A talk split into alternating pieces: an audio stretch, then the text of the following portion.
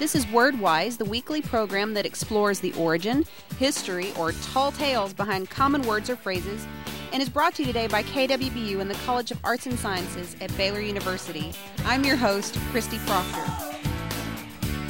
In movies, you'll hear someone say that they've defied the laws of gravity or defied the laws of physics.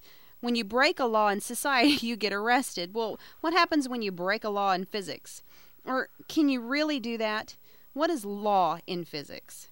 Dr. Jeffrey Olafson, Associate Professor of Physics at Baylor University, is here to lay down the law. Dr. Olafson, what can you tell us about these?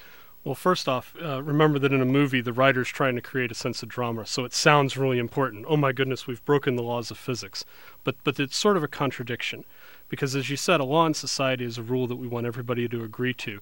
But there's nothing keeping someone from breaking the law, except that they may get punished afterwards. In physics, a law is something that everybody agrees is never broken. So, in fact, if you ever do break a law in physics, it can't be a law anymore. The law has to be rewritten. So, for instance, you know, there's there's a law called the second law of thermodynamics. Heat flows from hot objects to cold objects. So, hot objects cools cool off, and heat moves from hot to cold, not the other way around. Well, laws in society vary from state to state. Are there any? Is there anything like that in, in physics? Yes, in, in introductory physics, we teach our we teach our students Newton's laws, and they cover the classical regime, which with everything that covers the motion of the planets, down to kids tossing marbles on a playground. But there's a different set of rules for other areas of physics. So if you've heard of Einstein's special relativity or quantum mechanics, those are other kind of laws that aren't covered by, by Newton.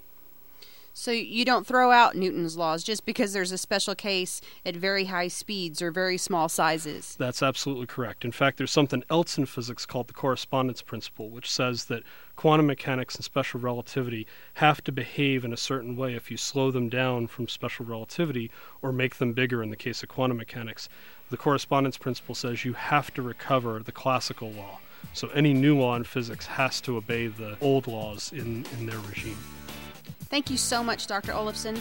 Dr. Jeffrey Olafson is an associate professor of physics at the College of Arts and Sciences at Baylor University.